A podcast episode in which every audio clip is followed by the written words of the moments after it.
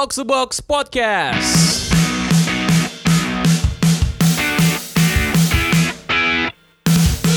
Baru pertandingan kedua, MU udah kalah, tapi Arsenal kalah juga. Kita akan ngomongin uh, seluruh pertandingan Premier League di akhir pekan yang lalu dan juga partai pertama di Serie A dan juga di Liga Italia dan juga kita akan nyung dikit kayaknya soal Asian Games. Lengkapnya di Box to Box Podcast. Halo, kembali lagi di Box to Box Podcast. Gue Pangeran Cihan. Kita akan ngobrolin lagi-lagi yang mempertanyakan mengenai apakah kira-kira uh, podcast Box to Box ini akan konsisten, apa cuman satu episode lalu nongol lagi setahun kemudian seperti berbagi project kita sebelumnya. Ah, Ternyata lo salah. Nggak, karena kita tetap paling tidak sampai di episode 4 sekarang kita masih uh, berproduksi dan masih bersama dengan Justin Laksana. Apa kabar, Coach Justin? Baik. Bagaimana akhir pekannya? Very nice. Apalagi kemarin ya, nggak tahu gue somehow kemarin malam happy banget. Jadi gue aktif di sosmed seperti yang lu tahu ya. Mungkin- gue gue tag lu juga kan, jadi lu harus tahu. Ya uh, mungkin happy banget gara-gara makan malamnya enak mungkin ya. Ya juga halo Tio Prasetyo. Baik Pangeran. Gimana akhir pekan ini Tio? Ya mengikuti salah satu pemilihan umum untuk mencari ketua umum di salah satu komunitas terbesar di Indonesia lah. Oh tuh gimana hasilnya? Eh, semoga nggak ada kecurangan ya. Kalau kecurangan, ya Buset, level fans club aja masih bisa kecuali. ya masih lah nama juga ini. It's all about the money, it's all about dam dam dam dam. Gimana? Dan juga kita kedatangan tamu spesial pada kali ini ada Rana Ditya dari Net Soccer Cie. Itu udah, udah bisa diperkenalkan sebagai dari Net Soccer. Suka-suka. Suka-suka. Apa lu nggak mau nanyain gue soal akhir pekan gue juga? Enggak, enggak, enggak. Oke. Yang lebih lain lah. Kira-kira gi- eh, gimana rasanya tinggal di Kuningan pada waktu ganjil genap? Berpengaruh nggak? Eh, kantor gue di Blok M sebenarnya. Ah, iya. Di- eh, ini soal day job ya, Iya. bukan bukan yang di net. Jadi gue agak ngelawan arus, jadi so far sih yang mana-mana. Aman-aman aja. Oke. Oh. Nggak kayak coach yang protes mulu. protes semua ya gue sebenarnya juga protes ya tapi itu kayaknya buat buat perbincangan yang lain lah karena perbincangan kita akan dimulai dengan Manchester United yang aduh mainnya jelek banget sih kalah dari Brighton 3-2 itu mungkin apa ya lo mungkin tahu ya kalau lo lo kerja di sebuah perusahaan gitu kan udah gitu lo tahu bahwa em, lo sebenarnya pengen ada di situ tapi lo nggak suka sama bos lo dan lo nggak bisa nggak masuk kantor jadi harus tetap ada di kantor tapi emang terlihat ogah-ogahan aja mainnya. Karena nggak ada hal lain yang bisa menjelaskan betapa katronya permainan dari United selain Paul Pogba yang kehilangan berapa kali bola coach Justin 28 kali. buat buat Paul Pogba sama buat juara dunia kehilangan bola 28 kali plus passing demi passing yang berkeliaran gak jelas ke mana-mana gue rasa susah untuk dijelaskan sih Ran gimana Ran? Ya sebenarnya gue nggak terlalu kaget ya MU kalah lawan Brighton karena musim lalu pas ketemu juga kalah satu apa satu kosong kalau nggak salah kan. Eh, cuman kalau buat gue yang lucu ya, sebenarnya kan United nih sama si coach dikatain parkir bus mulu mainnya. Tapi ini udah kadang-kadang defensif, defensif juga nggak bagus-bagus banget ya kalau kita lihat eh Bayi bikin kesalahan, eh, Luke Shaw gitu-gitu aja. Em, dan menurut gue ini sebenarnya terefleksikan dengan eh, jendela transfer kemarin di mana MU gagal mendapatkan satu pun target. Itu Eh, bukan alasan defense. lah, Bob. Tunggu bener, memang bukan alasan karena seharusnya pemain-pemain yang ada pun sudah cukup baik untuk Iya, bisa betul. menghadapi Brighton. Iya, tapi gini deh, apa namanya? Gua gua rasa bagi fans mana pun termasuk Tio di sini ya. Kalau nonton permainannya United, lini teng lini belakang nih gila tuh.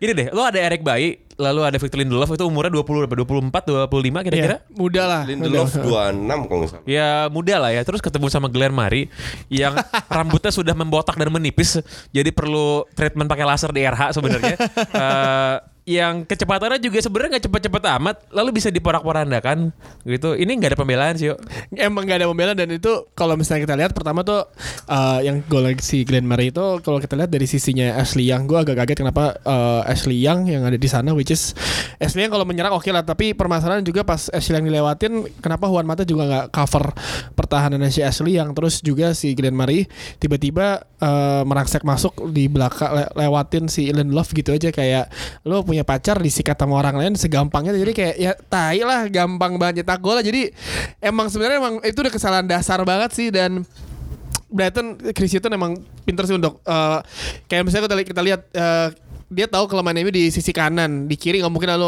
ngelawatin Luke Shaw yang menurut gua nih sorry Ran, Luke Shaw dibandingin pemain yang lain paling benar mainnya dibandingin yang lain karena berapa kali Wow. maju mundur maju mundur ya. Kalau si Ashley yang kayak ya dia di situ. Tapi ya ta- tapi ya, ak- akhirnya akhirnya dilewatin ya emang udah di di pressing dan kita lihat berapa kali pemain MU di pressing gak dikasih ruang langsung berantakan Eric Bayi yang harusnya sebenarnya kalau in my opinion ya Gak usah di tackle lah itu juga sebenarnya ya 50-50 lah. Gea mungkin bisa nyelamatin tapi ya emang tackle-nya juga udah brutal. Tipikal Eric Bayi juga. Terus eh, ya Pogba juga eh, ya gila umpannya mungkin dia ber- masih berpikir sebelah kiri dia ada N'Golo Kante kanan dia Benjamin Pavard kali ya. Jadi dipikir bukan main passing-passingnya oh udah ada semua ternyata. Bukan kanan lo Ashley yang di samping lo Fred yang pergerakannya tanpa bola liar sekali ya. Jadi ya ya make sense sih kalau kalah dan gol kedua MU pun juga telat datangnya di menit 90 sih yang harusnya menit 70 80 udah bisa nyetak satu gol momentumnya nggak ada ya selesai sih nggak ada Dan ya. dan cukup ironis sih bahwa ya gue juga sepakat bahwa Luke Shaw salah satu yang paling mendingan lah mainnya lah. Tapi ironis pemain yang dikata-katain mulu sama Mourinho justru menjadi pemain yang paling lumayan dibandingkan dengan para outfielder lainnya. Iya. Kan sebenarnya ini yang diinginkan eh, ini ini yang diinginkan oleh Mourinho kan. Dia pengen ngatain orang lalu orangnya terpecut, termotivasi lalu memberikan penampilan luar biasa gitu. Eh. Tapi sukses rate-nya di United dari semua pemain-pemain yang dikatain sama dia yang benar berhasil bahkan Shaw aja butuh waktu berapa tahun coba? Hampir setengah musim lebih Setengah lah. musim lebih kira-kira sampai bener gitu. Tapi sisanya misalnya Martial nih Martial kan dikatain nih udah dikatain terus terus terus kan. Udah Iya. dikatain lalu pulang kampung ketemu istri yang melahirkan di- dikatain lagi segala macam tetep aja nggak bener-bener gitu. Makanya. Iya dan eh, kemarin dia abis muji David De Gea katanya kan wah nggak fair deh cuma bikin satu kesalahan pasti Piala Dunia bersama dengan Spanyol langsung dicaci maki lalu pada pemainnya Real Madrid, Barcelona dan Atletico Madrid ya bikin kesalahan nggak pernah dicerca gitu. Terus kemarin kebobolan tiga. Iya. Jadi apa Mourinho butuh stuntman ini? Ya. Gimana coach? Gue sih kalau apa namanya terutama fans MU ya, kalau mereka lihat video gue baru mereka kalau mereka sportif baru mereka mengakui bahwa gue benar. Video yang mana ya? itu. Video yang terakhir di posting Video di ya? di box to box. Kan ini jelas-jelas tipikal Mourinho keluar lagi pada saat dia kalah selalu orang lain yang disalahkan. Gue tidak pernah dengar dia meng- mengaku bahwa strategi yang salah atau apa. Yang sa- oh pemain kita kemarin apa namanya melakukan blunder yang yang nggak masuk akal. Terus dia bilang kita nggak bakal masuk. This is so typical Mourinho. This- inilah kenapa alasannya Mourinho tidak pernah lebih dari tiga tahun dan biasanya tahun ketiga drop. Kalau nggak dipecat dia mundur dan gue juga nggak ngerti. I'm- I mean, gue sendiri lima tahun pegang timnas futsal. Seorang pelatih itu tidak hanya mengandalkan strategi atau atau atau uh, tactical ya. Seorang pelatih harus jadi seorang leader dan leader itu harus bisa memotivasi. Lihat Pep, pernah nggak Pep hajar pemainnya? Lihat Klopp, pernah nggak Klopp hajar pemain-pemainnya? Nggak pernah. Tapi strategi memotivasi yang diterapkan oleh Mourinho ini kalau gue bilang udah kuno, udah nggak berlaku sama anak muda milenial zaman sekarang, ngerti nggak? Jadi tidak menutup kemungkinan bahkan kemungkinan besar this will be the last year untuk Mourinho. Ya dan kalau melihat gestur kita melihat statement usai pertandingan lalu juga statement dari Paul Pogba dan kalau kita menilik juga bagaimana pada saat jendela transfer ada daftar belanja yang dikasih sama Mourinho lalu nggak dikabulkan oleh Ed Woodward karena menurut Ed Woodward ini sebenarnya harusnya harganya nggak segitu atau dianggap terlalu Terlalu mahal. terlalu solusi jangka pendek jadi Iya. dalam jangka panjang itu tidak beneficial bagi United. Ini kan sebenarnya udah apa ya? Udah kayak semacam vote of no confidence gitu gak sih? Yep. Jadi lo pengen sesuatu nggak dikasih dengan alasan Ngambek terus. itu sebenarnya harusnya pemainnya kayaknya gini deh. Yang satu manajer yang sudah memenangkan liga banyak dan menang Eropa juga. Sedangkan di sebelah ada Ed Woodward yang hampir pengetahuan bolanya secara teknis ya No. itu hampir nggak ada gitu Iya. sebenarnya gitu. Cuman dia jago dagang lah, jago dagang gitu. Tapi bukan masalah da- dagang aja kan di Eropa itu diterapkan financial fair play. Jadi lu nggak bisa semena-mena beli pemain kan ada hitung-hitungannya. Bener nggak? Cuman kalau soal itu kan sebener sebenarnya United nggak ada masalah kalau soal itu. Cuman tadi poin gue adalah, jadi lo bayangin ya, lo punya pengalaman teknis sebagai pelatih, sebagai manajer yang begitu luar biasa, portfolio panjang, lo kasih permintaan ke orang yang nggak ngerti bola, lalu orang yang nggak ngerti bola yang bernama Ed Woodward ini bilang, Enggak, gua kasih. nggak mau ngasih gitu, nggak mau ngasih gitu. Nggak gue kasih. Dan sebagai tambahan soal itu ya, the idea kalau ini vote of no confidence. Kan MU ini wacananya mau bawa DOF kan, Director of Football. Ya. Seperti yang kita tahu, Mourinho kalau kita lihat sejarahnya, nggak pernah benar-benar nyaman bekerja dengan seorang DOF. Kayak di Madrid dulu Di ya. Madrid Iya. sama Valdano Iya, sikut-sikutan. Eh, walaupun ujung-ujungnya waktu itu Valdano, Valdano yang keluar. Valdano yang Iya, cabut, iya. Jadi gue pengen lihat sih kalau misalnya emang jadi DOF masuk selama apa Mourinho bertahan di MU sih. Apa jangan-jangan pas di UFM masuk udah gak ada Mourinho mungkin. Bisa jadi Transisi, sih. transisi. gitu. Eh, tapi secara keseluruhan kalau kita lihat apa yang sekarang terjadi atmosfernya nih berada di Man United lalu juga interaksinya statement Mourinho padahal se- sebelum pertandingan ini waktu dia waktu dia nyela-nyela Man City. Jadi kalau lo nggak tahu Man City, City kemarin punya, baru iya. merilis film dokumenter. Iya. Lalu di, di dalam situ ada Mourinho. Lalu Mourinho bilang gue harusnya dikasih royalti karena kemungkinan besar orang mau nonton itu karena ada gue. Khas dia banget itu, khas dia Asli banget. Dan dia bilang, oke gue mau nggak usah dibayar royalti asal kaos lo yang musim lalu kaosnya Man City. Jadi ket- ketika Man City ketemu sama Man United di Etihad pas mereka menang 2-0 itu, Iya. pas halftime menang 2-0, Oke. itu mereka udah ada kaos sebenarnya, udah siap dipakai. We did it on Derby Day, Iya. gitu. Nah ternyata kan kalah, Ah, iya. jadi nggak nggak jadi dipakai. Dan Mourinho tahu ada kaos itu. Dia bilang, gue rela nggak dibayar royalti asal lo kasih gue kaos itu satu. Tapi, nah, kan dia ngomong itu tuh sebelum pertandingan lawan Brighton ya. Iya. Jadi kalau lihat fans-fans United yang di Manchester, wah ini udah balik lagi Mourinho nih yang zaman dulu nih, yang nyela orang lain, Iya. bukan nyela diri sendiri, dan bukan nyela pemain sendiri gitu. Tapi pas kalah lagi, Balik lagi. balik lagi gitu, Iya, balik lagi. betul. Dia bahkan nggak mau ngomongin, dia nggak mau ngomongin soal kenapa MU kalah loh kemarin. Dia tidak dia menolak. Eh. Dia itu tidak pernah menga- mengaku kenapa dia kalah dan dia tidak pernah eh, apa namanya menyalahkan diri sendiri. Yang dia selalu salahkan either pemainnya, either eh, lawannya, pokoknya selalu eh, X faktor. Dan strategi motivasi seperti ini itu mungkin dulu berjalan, tapi sekarang kan udah semua udah berubah. Maka dari itu gue nggak heran, gue harap sih dia nggak dipecat, tapi feeling gue sih Soalnya, soalnya, soalnya kalau misalnya Man United ganti pelatih misalnya, udah pasti gue menang tiket Jakarta Singapura pulang pergi Ya Garuda iyalah. bisnis class. Kemarin udah kita naikin tuh taruhannya tuh bisnis class. So- soalnya lu bakal kalah kalau Ya. Mourinho dipecat. Oke, eh, ada lagi yang tersisa dari United yuk. Nggak ada sih selain kesalahan Mourinho dan komentar-komentar yang ajaib-ajaib itu sih emang nggak nggak bisa dipungkiri ya kalau sebagai fans United udahlah nggak nggak usah nggak usah ngeles nggak usah defensif udah kalah tim lo nyet Iya, jelek betul. mainnya Jelek, jelek. terima aja jadi kayak ya emang udah kalah MGM tim mau nggak mau tapi dan gue ngelihat di sosmed ya ter- terutama dulu yang banyak sekali fans Mourinho dan lainnya sekarang udah mulai berbalik arah. Udah mulai kelihatan bahwa mereka kesebel sama Mourinho udah mulai enek. Jadi nggak nggak lama lagi akan keluar hashtag Mourinho out. Tapi apa pun itu gue tetap berkeyakinan sebabok-baboknya United. ya iyalah Akan finish di atas Arsenal ya nggak? iyalah Iyalah, itu udah pasti. ya. Kalau lu harus yakin lah, kalau nggak kan lu kalah. Tar lu, tar lu, Harus yakin. tar lu, tar lu, tar lu. Baru pertandingan kedua. Pertandingan kedua. Iya, Dari Betul. pertandingan masih panjang musim ya kan. Betul. Semua bisa terjadi tiba-tiba Pep Guardiola kena serangan jantung kan gak ada yang tahu juga ya kan. Bahas lawan Arsenal. Arsenal. Enggak, kalau Arsenal mah bisa lah. Kalau Arsenal doang mah. Kemarin eh, nggak ngeliat Ya, muka Unai. Emery agak ini kenapa gini sih tim gua? Gitu di bench ya kan. Oke kita sekarang beralih ngomongin Arsenal lawan Chelsea. Jadi eh, ketika Chelsea menang 2-0 itu leading tuh kayak Arsenal balik lagi deh. Terus 2-2. 2-2. Waduh. Dan, 2-2. Langsung dan kan. itu babak pertama itu harusnya 4-2 itu Arsenal Ya. Aubameyang dua kali ya. Iya. Gila. Terus juga Iwo.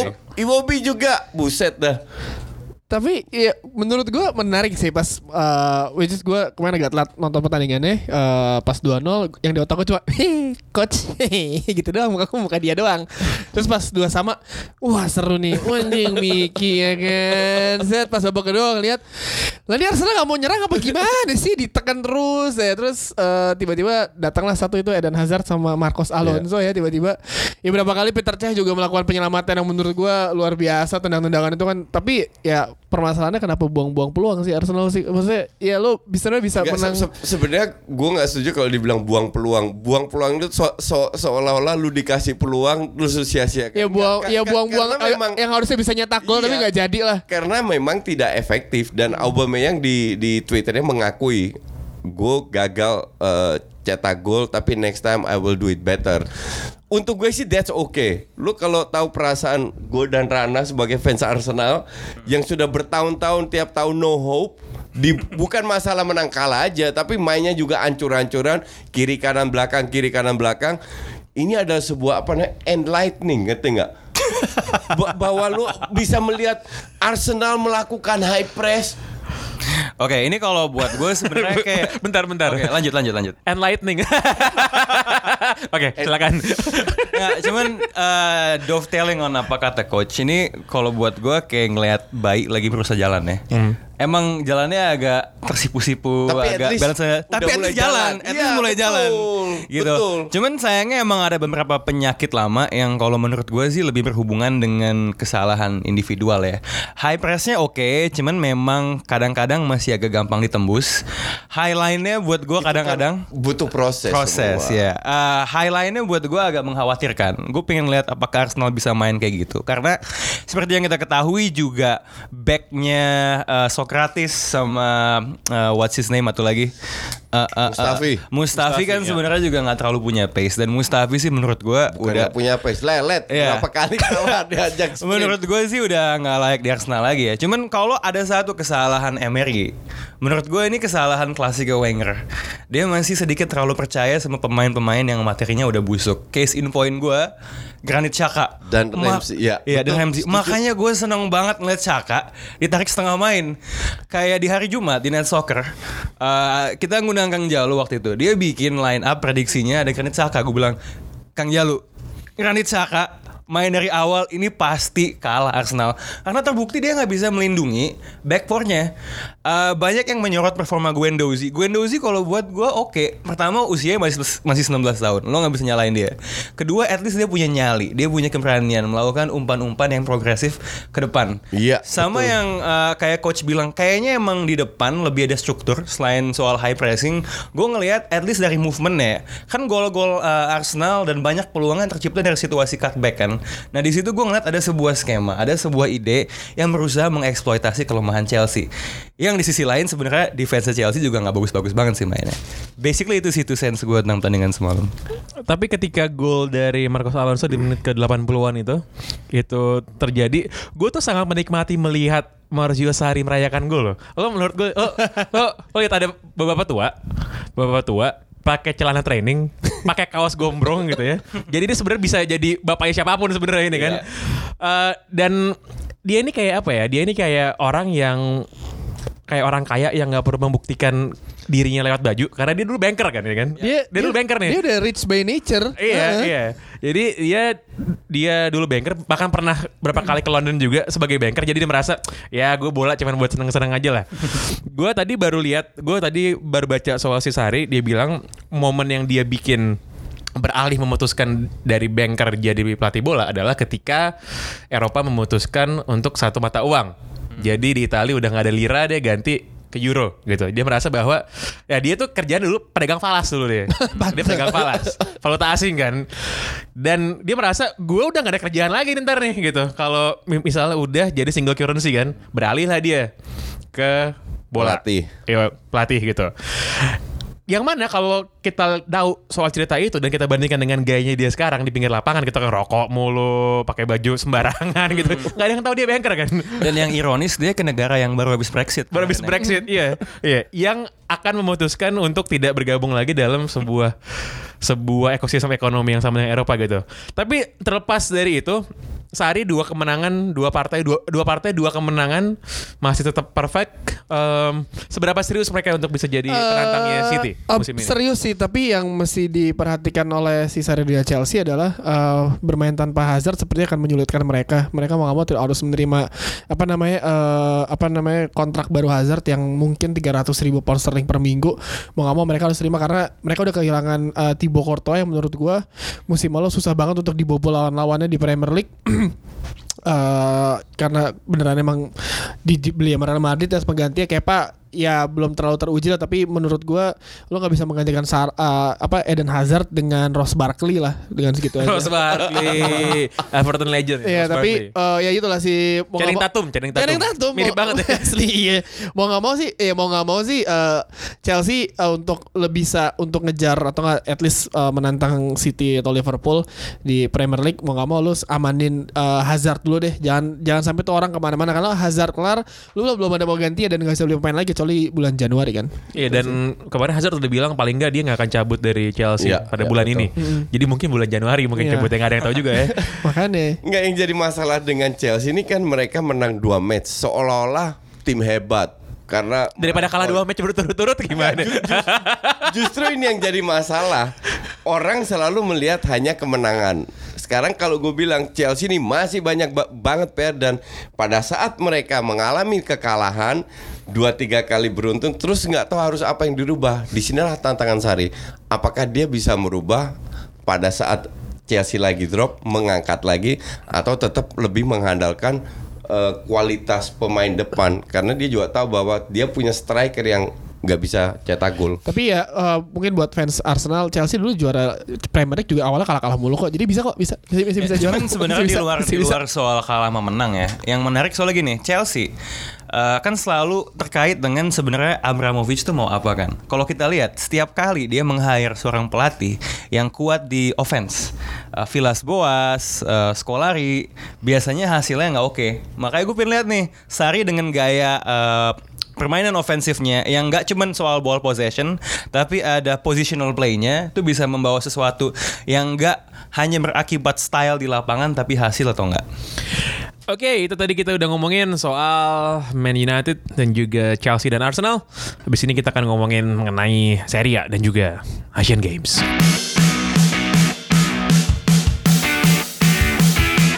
Ran, lo kan Yes. di net keren dan yang bertanggung jawab bikin opening Asian Games kemarin kan net, eh, orang net itu ya, Ya. Pak Wisnu Tama ya. Apakah kita akan melihat dalam waktu dekat lo akan ada gunung berapi di setnya net soccer atau ada atau ada motor terbang-terbang? Budgetnya kurang. Budgetnya kurang.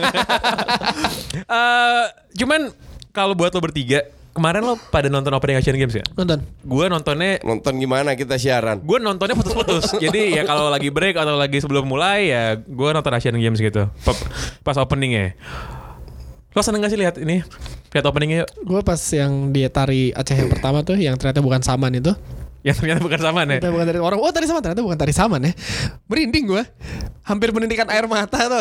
Menurut gue wah ini keren keren sih keren. Tapi ya so overall sih gue sangat menikmati lah. Apalagi pas yang apa nama eh, atlet-atlet masuk ke apa stadion itu yang jalan itu. Menurut gue tuh menarik sih karena lo berjalan di pinggir pantai kan uh, alurnya kan di di pinggir pantai ada laut di sana ada sebelah Dan karena di pinggir pantai makanya si orang Mongolia masak-masak pakai kolor doang kan. Enggak, ini gue paling apa gue baca di mana di Twitter atau apa gitu eh, ada yang komen, "Eh, itu ya kecil ya orang Mongol ya." Allah. eh, itu Tapi tuh tak- Khan itu Iya, lo mau, dibunuh. Tapi permasalahan yang ngomong bukan cewek, tapi cowok ya. ya. Ih, kali, Jo. Heeh. eh iya itu keren siapa lagi pas momen sebelum api Asian Games-nya dinyalakan.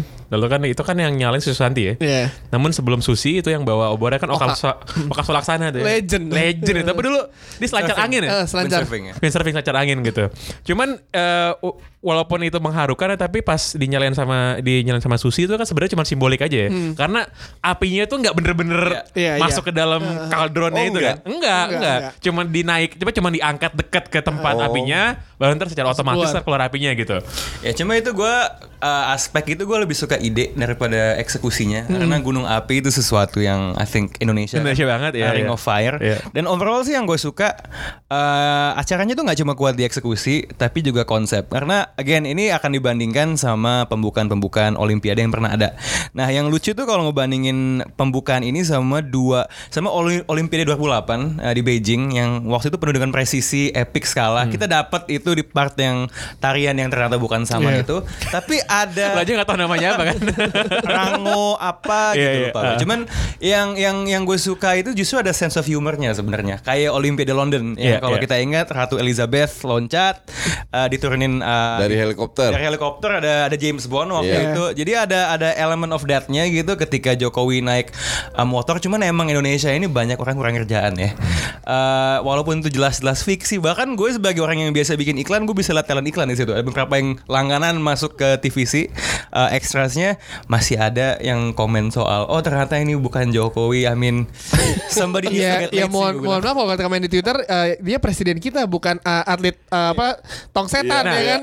waktu promosinya Tokyo 2020 itu Iya. ada PM-nya. Jepang itu Iya. Shinzo Abe jadi Mario, Mario Bros. Bros. Pertanyaannya apakah ada gitu kira-kira orang Jepang kayak harusnya Abe ini jujur.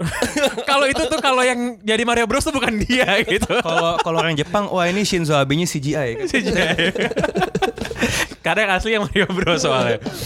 Tapi gue punya pertanyaan gini. em, gini, kan biasanya kalau atlet nyalain api Asian Games tuh selalu simbolik ya. Dulu kalau nggak salah Susi, eh, Susi Susanti itu pas kapan ya? Pas pas SEA Games ya.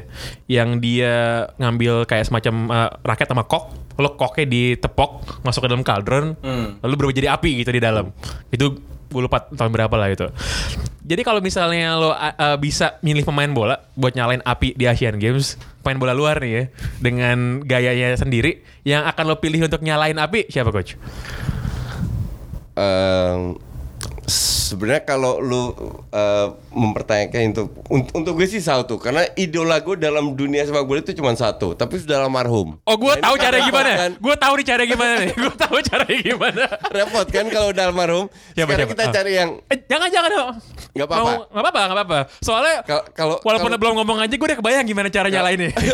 kalau kalau kalau itu Johan Cruyff jelas Johan Cruyff kenapa karena dia punya kontribusi banyak tidak hanya dalam sepak bola Oke. Banyak orang nggak tahu dia punya Cruyff Cruyff Academy, Cruyff University itu khusus buat eh, olahragawan yang tidak bisa menjadi pro, yang olahragawan bisa meniti karir atau kerja di bidang bidang olahraga, tapi tidak menjadi atletnya. Oke. Nah, terus Cruyff gimana cara nyalain apinya coach? Kan gue bilang udah almarhum. Kalau gue ada ide soalnya. Ada, ya, Jadi ya, Cruyff iya, iya. berdiri di sebelah kaldron, ngerokok. ngerokok. Habis ngerokok dibuang aja puntungnya ke situ terus jalan. Yuk.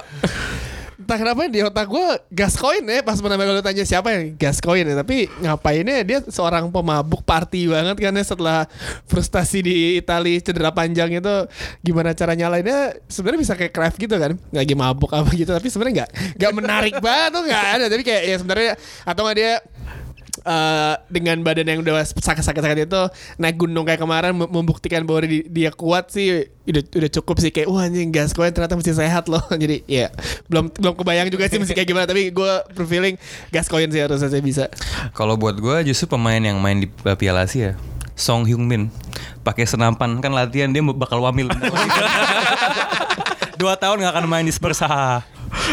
Dua tahun nih gak akan main di dua Spurs. tahun udah kelar Dan Kelar. dan dan itu udah pasti. udah ya kalau dia nggak- kalau kalau dia dapat medali nggak dapat medali emas wamil Oh target emas. emas, emas. emas. Cuma bakal dikasih pengecualian dari pemerintahnya kalau dapat Kalau dapat emas, kalau nggak dapat emas ya harus bagus dibotakin doi berarti.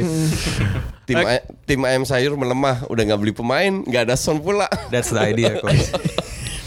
Um, dari Asian Games. Oke, uh, by the way se- sebelum lanjutin, kalau lo ngedengerin tadi obrolan kita soal gimana cara pemain bola nyalain api Asian Games, kalau lo punya pertanyaan-pertanyaan tolol lainnya yang mau dijawab dengan brilian nih oleh Justin, oleh Tio dan juga oleh tamu kita berikutnya siapa pun itu, kalau bukan Rana, silakan tweet aja langsung ke kita ke box to box ID.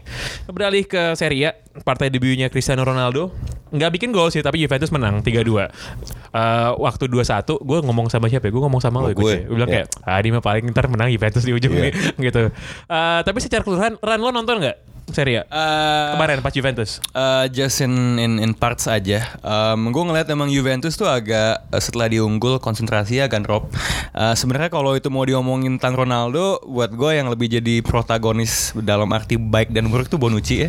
Golnya uh, Kievo juga ada elemen kesalahan dia. Dibu dia ya di awal pertandingan ya sama Iya karena ya. kan dia baru balikan. Eh, ta- tapi juga dia yang bisa memaksakan uh, gol gol kedua apa gol ketiga? ya? Gol kedua, gol kedua. Ya gol gol kedua ya. Cuman emang sebenarnya yang lebih menarik buat gue bukan efek Ronaldo di lapangan ya, tapi di luar lapangan ya. Karena eh, penjualan tiketnya Kievo itu rekornya adalah kemarin. Dan katanya ini kayak harga tiket pembukaan Asian Games yang dijual di luar stadium juga banyak calo-calo yang ngedongkrak eh, harga eh, tiket Kievo lawan Juventus kemarin. Dan kalau kita lihat waktu Juventus lawan Kievo itu kalau ada yang bilang bahwa eh, Serie A katanya level kompetisinya terlalu jauh antara satu tim dengan tim lainnya, gue rasa Kievo paling enggak pas unggul 2-1 tuh nggak baca skrip lah ya. Wah, harusnya tuh mereka membiarkan Ronaldo bikin gol dengan banyak gitu, tapi enggak. Eh, dalam pertandingan setelah itu ada Lazio lawan Napoli. Heeh. Eh, Napoli menang 2-1. Ini juga pertandingan yang oke. Meskipun memang gaya permainan gaya permainannya Ancelotti sih kalau dibandingin sama Sari sih emang kalau Sari pas Napoli itu menurut gue Napoli asik banget. Iya ya, iya kan? iya iya.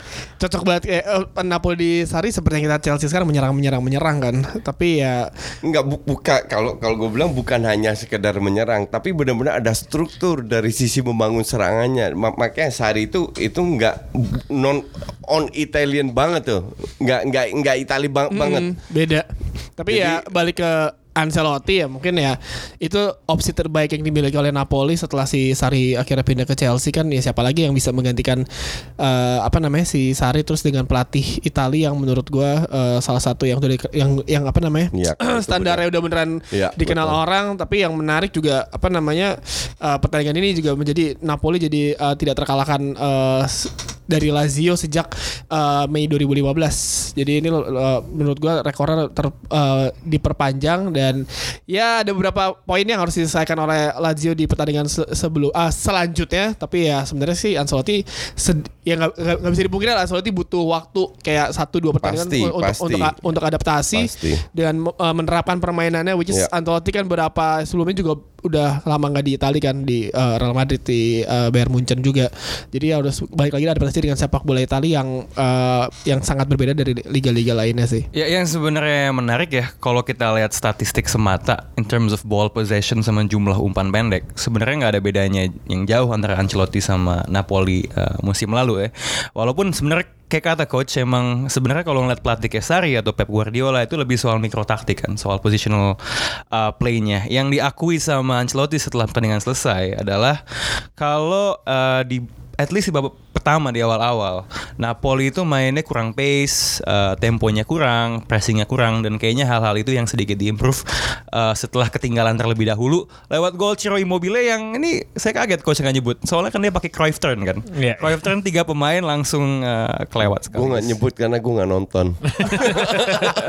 oh nggak disiarin di Eh, di sharein, tapi Oh, tapi- kita nggak ada studio karena itu Nggak- sebuah nggak pakai ide yang brilian ya, eh, sebuah ide brilian untuk tidak menyiarkan. Kita di bahas studio. ya. Kita bahas awalnya aja. Iya.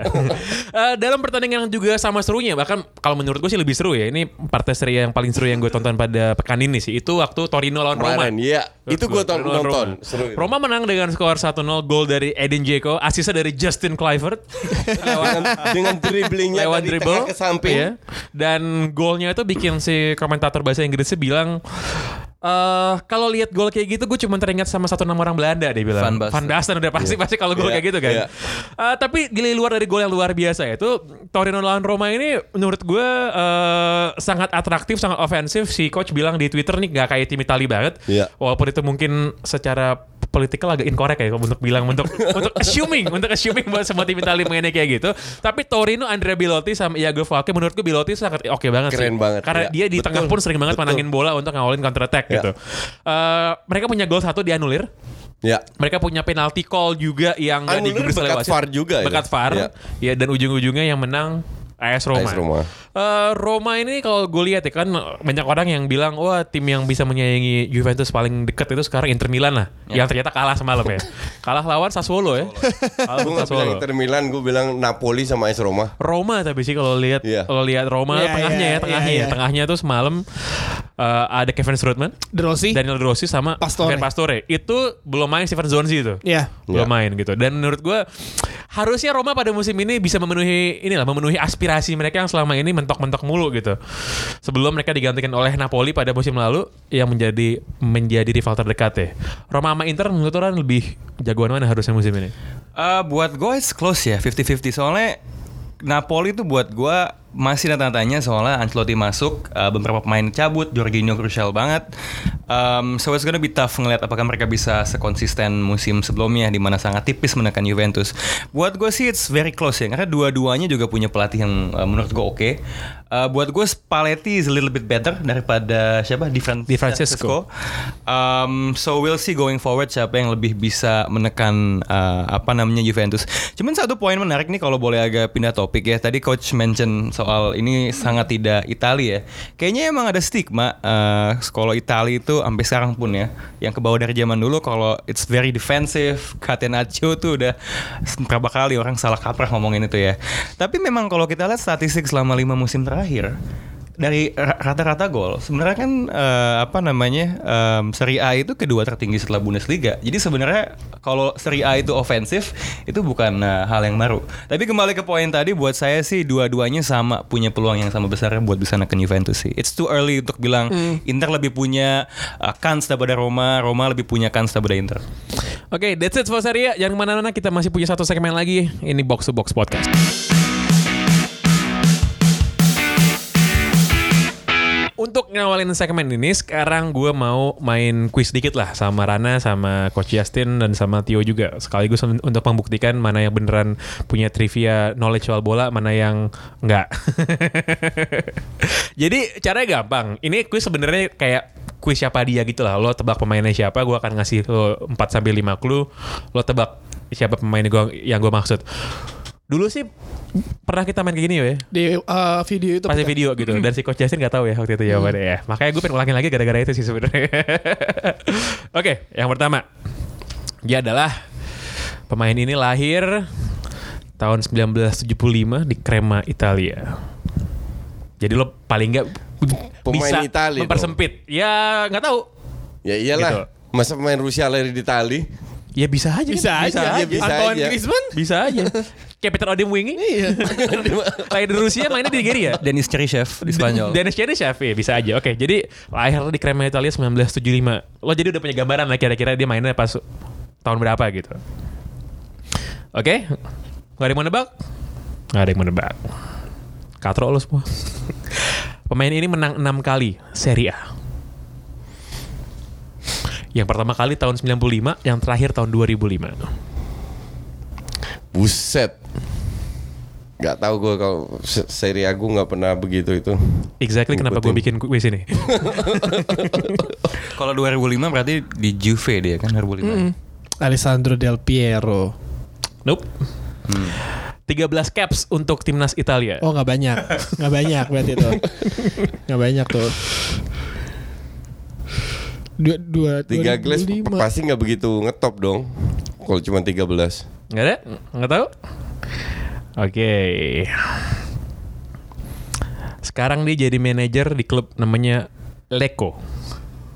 Leko. Warung kali. Leko. tempat tiga Leko mah di pas face. Nggak tahu juga? Namanya dia ditulis dalam 50 nama legenda Juventus yang dicatat di dalam stadion Juventus yang paling baru ini. Jadi hitungannya lumayan oke nih. Igor Tudor. Nggak, salah. Igor Tudor mau lahir di Cabrini. Kabar ini siapa, Coach? Pemain Juve lah. Oh iya iya enggak, bukan, salah, salah. Oke, ada lagi? Ini ya, harusnya habis gua kasih clue yang ini tahu sih. Posisinya gelandang bertahan. Gelandang bertahan. Bekas main Juve. Juve, gelandang Juve, bertahan Itali, zaman- timnas gelandang bertahan. Pernah melakukan percobaan bunuh diri nggak Dia bukan gelandang bertahan, itu Gianluca Pesotto kan? Nah, bukan.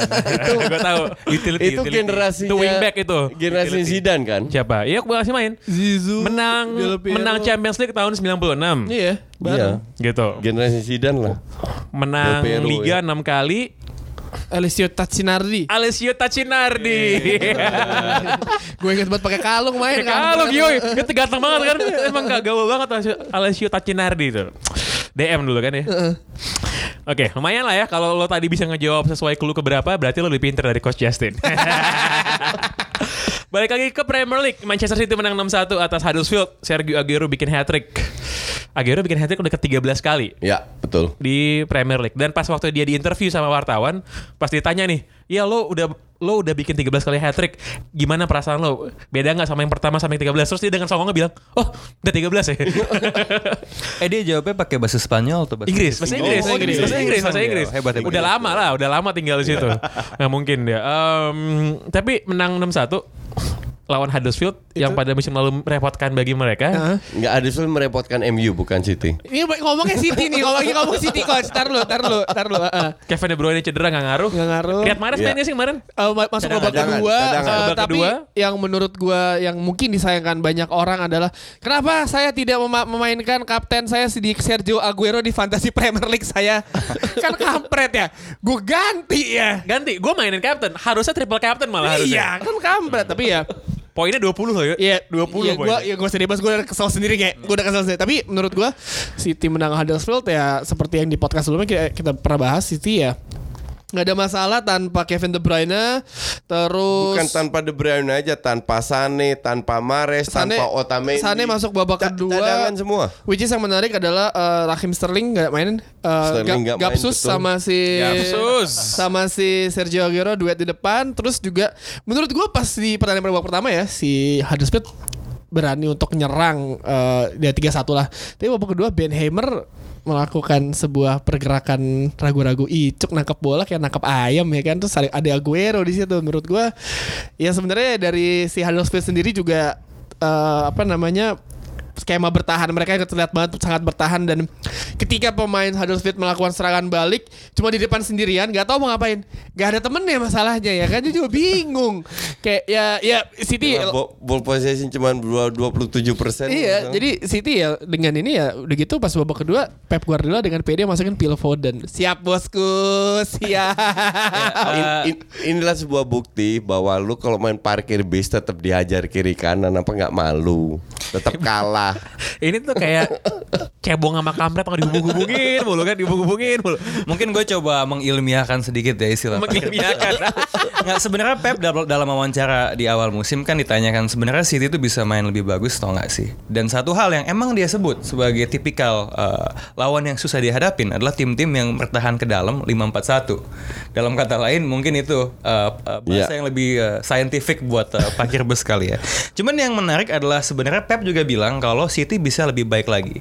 Uh, strength in depth-nya nggak bisa diragukan. Uh, dia beli Mahrez tipikal pemain yang bisa cut in. Tapi buat gua satu aspek yang menonjol dari dua pertandingan uh, City. By the way Huddersfield tuh lumayan hebat ya bisa golin satu lawan City. Arsenal kan kemarin uh, gagal ya. Uh, tapi cuma bulan dua loh nah, eh, apa namanya? eh, satu dimensi yang dia dia nggak punya musim lalu tuh sebenarnya bukan pemain yang baru dia beli, tapi pemain yang kembali dari cedera, which is eh, Benjamin Ben Mendy ya Ya Mendy kita bisa lihat bagaimana dalam dua pertandingan pertama dia menjadi outlet yang sangat efektif. Keren Oke, ya. Ya. Bertahan mungkin dia agak suspek ya, tapi bagaimana dan bagaimana Pep menggunakan dia kan sebenarnya bukan sekedar sebagai fullback yang yang yang bermain di pinggir lapangan, tapi ketika maju seolah menjadi gelandang tambahan yang memberikan outlet berupa umpan-umpan uh, uh, yang cukup efektif dan salah satu gol Aguero juga crossing Dari yang dia, sangat baik ya. dari Mendy ya. Jadi di saat kita kira City sudah hebat bisa 100 poin, selalu ada hal-hal yang bisa diimprove dan ini juga contoh betapa hebatnya Pep sebagai pelatih. iya Ya setuju. Mendy ini sekarang jadi kesayangan para pemain FPL Karena harganya murah ada ya. Starter mulu Terus kemarin asisnya dua apa tiga kemarin di asis itu satu satu Satu-satu ya. Tapi satu lebih cakep banget sih yang apa? Enggak kalau yang di FPL Iya soal Iya, gue sih bener. yang yang dicatat lebih dari satu Iya. Dari satu ya Karena dia Satu, main ya. bagus terus. Tapi yang menarik kalau kemarin lihat si City lawan Huddersfield posisinya John Stones dia sering banget eh berubah menjadi DM DM dadakannya si City sih. Dia Ya. nggak nggak nggak Ya, bermain karena- sebagai si ah nggak nggak bermain jadi kayak beneran apa namanya pemain tengah eh pemain belakang murni dia kayak udah eh pertama juga Huddersfield juga main bertahan banget Karena ya. bertahan banget. Si pemain belakangnya juga maju Betul. tapi sering banget John Stones megang bola mungkin Pep ngelihat kemampuan John Stones pas di Piala Dunia kali ya. Ya cuma itu agak menjawab concern lo kayaknya gue lupa deh apakah di podcast yang kemarin. yang Fernandinho ya. Yang soal ah ini kayaknya eh, apa namanya DM-nya City ini agak tipis. Iya kan eh, ka- stoknya. karena cuma ada Fernandinho Iya. doang. Tapi Ini- emang si Pep Guardiola di awal musim bilang Johnson bisa diubah sama dia Iya. jadi DM. Cuma kan yang menarik ya ini solusi yang kreatif Hmm. karena di sisi lain dia juga ada fase-fase di dalam pertandingan di mana dia bermain menjadi back Hmm. gitu loh. Jadi kalau mungkin pelatih lain pikir oh gua nggak ada pemain. Pep ini punya ingenuity untuk ngelihat oh ada pemain yang dalam satu pertandingan bisa main dua posisi. Iya. Dari Man City kita ke tim lain yang juga berbenah banyak sebenarnya pada waktu jelas transfer West Ham United eh, terus kalah, kalah lagi gitu. Manuel Pellegrini nggak bisa diharapin, sedangkan Everton menang akhirnya dan Richarlison Lagi lagi. lagi-lagi bikin gol. FPL lagi nih FPL. FPL lagi pasti. FPL lagi. Em, Gue suka sama Richarlison Karena menurut gue mukanya orang baik. Jadi Richarlison orang baik sebenarnya. Gitu. Kemarin dia waktu ada em, Ada fans Everton Itu ngerayain gol waktu Yang dua-dua lawan Wolves. Lalu pas ngerayain gol jatuh. Tangannya patah. Lalu disamperin sama Richarlison. Dikasih baju doang sih. Gesturnya bagus lah. Gesturnya baik lah dibanding disuruh pulang kan. Eh, dan juga penjaga gawang Filipina nih, tetangga kita nih, Ah. Neil Etheridge. Main di Cardiff dua pertandingan, dua penalty save.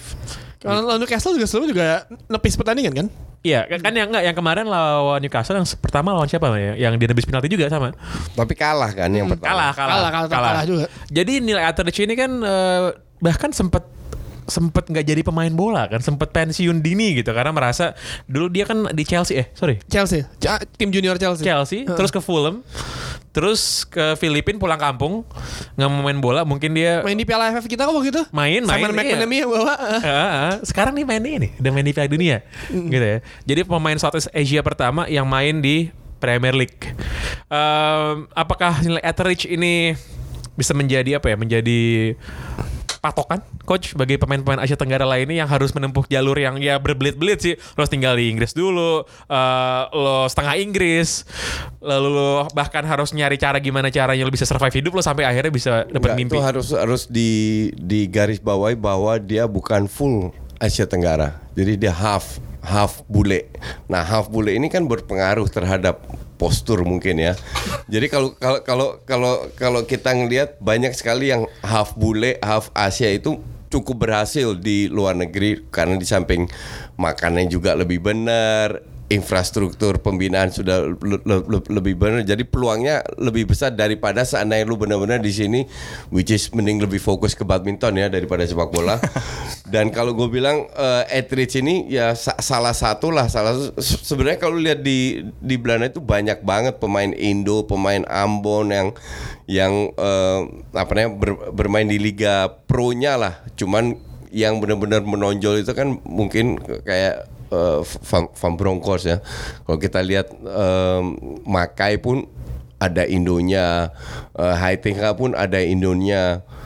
Tapi cuman kalau dilihat dari sisi benar-benar Asia itu ya praktis hanya Van Bronckhorst. Jadi kalau dibilang banyak enggak, tapi once in a while ada muncul lah. Jadi ke- kalau kalau kalau gue bilang contoh Etheridge itu half blood setengah Indo-Indo itu mah banyak banget kayak dia. Komerasinya sebenarnya lebih dekat ke Nainggolan ya daripada kalau ngeliat pemain Indo juga kita ya. yang, yang yang main keluar. Cuman gue agak ironis kenapa mesti mesti Pinoy ya? Gue agak gemes gitu. Pinoy itu seharusnya basket, aja lah.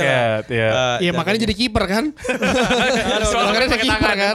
tangan ya. Karena eh, gua se- pas gue pernah pas gue tinggal di Filipina di Manila itu pas lagi Piala Dunia 2008 eh 2014. Eh, itu James O'Phil yang husband gak punya klub kerjanya ngapain modeling pas gue tanya dia ngapain sih sekarang main ada klub nggak ada modeling aja oh ya liganya tuh baru mulai akhirnya setelah Piala Dunia baru mulai dan mereka punya klub akhirnya kan si ada si Ceres ada Ceres Negro ya. ada Global Sebu terus ada macam-macam Dan yang nonton gue denger cuma 200 300 orang. Mending Gods lo bayar lo bayar bayar 100 peso which is 25 ribu lo bisa nonton semua pertandingan kayak kau Batama zaman dulu. Itu gua datang. Oh, mainnya gitu, mainnya gitu Mainnya ya? ganti-gantian. Sehari ganti lapangan gitu. Sehari, sehari di situ jadi gue. Di situ, eh. Dan yang menarik, yang menarik nih kalau misalnya nonton liga lokal Filipina ya, itu cewek-ceweknya kalau di sini kalau bola ya banyak kan cowok ya. Iya. Ini banyak kan cewek-cewek karena yang main banyak yang campuran kayak beneran. Iya, Indo, Indo. Jadi eh, nggak tahu ini teori gembel gue aja ya, Anabel gue analisis gembel gue aja ya. Basket itu eh, olahraga merakyat di sana. Seluruh lapisan adalah di Manila. Tapi sepak bola itu olahraga menengah ke atas. Karena untuk main bola Oh, menengah ke atas. karena yang main tuh dari tadi banyak anak internasional karena bola Oh, bukan oke, bukan oke. bukan negara kayak misalnya di sini kita lihat ada lapangan kosong jadi lapangan bola. Iya. Di sana lapangan kosong, lapangan tanah, ada ring di atas ring basket. Bola literally main di lapangan yang bagus. Yang eh, kayak ya, ya, kayak lebih bagus dari Stadium Simprok lah. Itu beneran gue pernah main di sana dua kali dan lapangannya bagus banget. Dan yang ternyata main orang bule, ekspat atau enggak yang keturunan. Orang Filipin asli pun ada tapi nggak banyak karena emang menurut mereka ya bola ini cuma hobi lucu-lucuan aja nggak serius. Terus di sana juga ada satu klub gue lupa namanya apa satu klub isi orang Jepang semua sama kayak yang di S League. Eslik ya. S League ada yang juara terus itu. Yang di Filipina ada satu Albirex Niigata. Albirex Niigata. Kalau di Filipina gue lupa namanya satu klub itu isi Jepang semua. Jadi emang mereka gimana cara untuk naikin negaranya emang ya kalau si Etheridge sampai nggak punya klub itu ya wajar orang negaranya begitu. Ya mungkin negara agak mencerminkan penjajahnya ya. Karena kan mereka kan asosiasinya kan sama Amerika gitu, sama Belanda kan. Nah emang di Amerika juga gitu kan. Uh, bola itu sebenarnya olahraga. Makanya ada istilah soccer mom. Soccer moms, ya. kan. Walaupun mungkin sang berubah dengan banyak kayak imigran dari Meksiko gitu. Ada ada merakit sedikit. Cuman I guess that's the way it is. Tapi ya ya udah sukses buat Neil Etheridge lah. Jangan jadi kayak yang husband Yang bersaudara ya. Modeling. Cuman dia dia itu lahir dan besar di Filipina.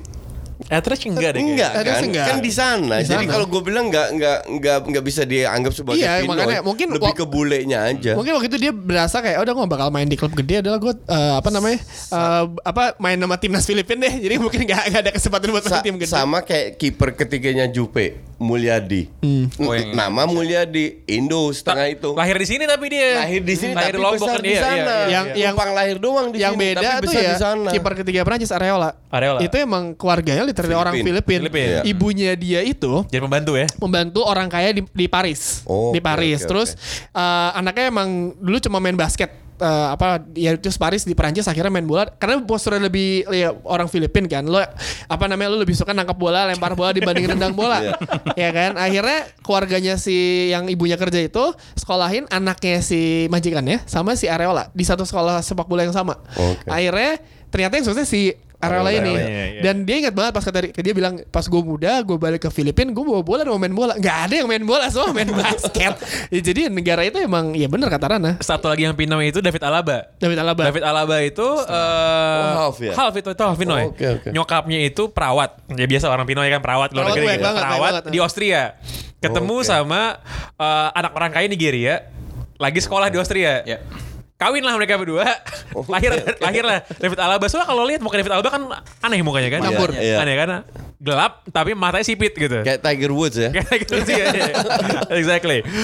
Oke, eh, kita udah ngobrol lumayan ma- lama banget nih eh, dengan Rana. Thank you Rana udah join sampai bertemu di layar net soccer. Yups. Suka-suka harus ngomong gitu gak sih gak ya? Mesti sayang ya. Harus harus ngomong gitu ya. Suka-suka Thank you Coach Justin dan juga thank you Tio. Kalau lo habis dengerin ini silakan subscribe di box eh sorry di SoundCloud SoundCloud juga follow Spotify, di Spotify Google Podcast juga Google ada Podcast dan kita yang belum ada tinggal Apple Podcast doang ya. Podcast. Tapi ntar akan, akan kita tanggulangi dengan segera lah. Oke, eh nama gue Pangeran Syahan. Sampai jumpa di episode berikutnya di hari Jumat. Bye bye.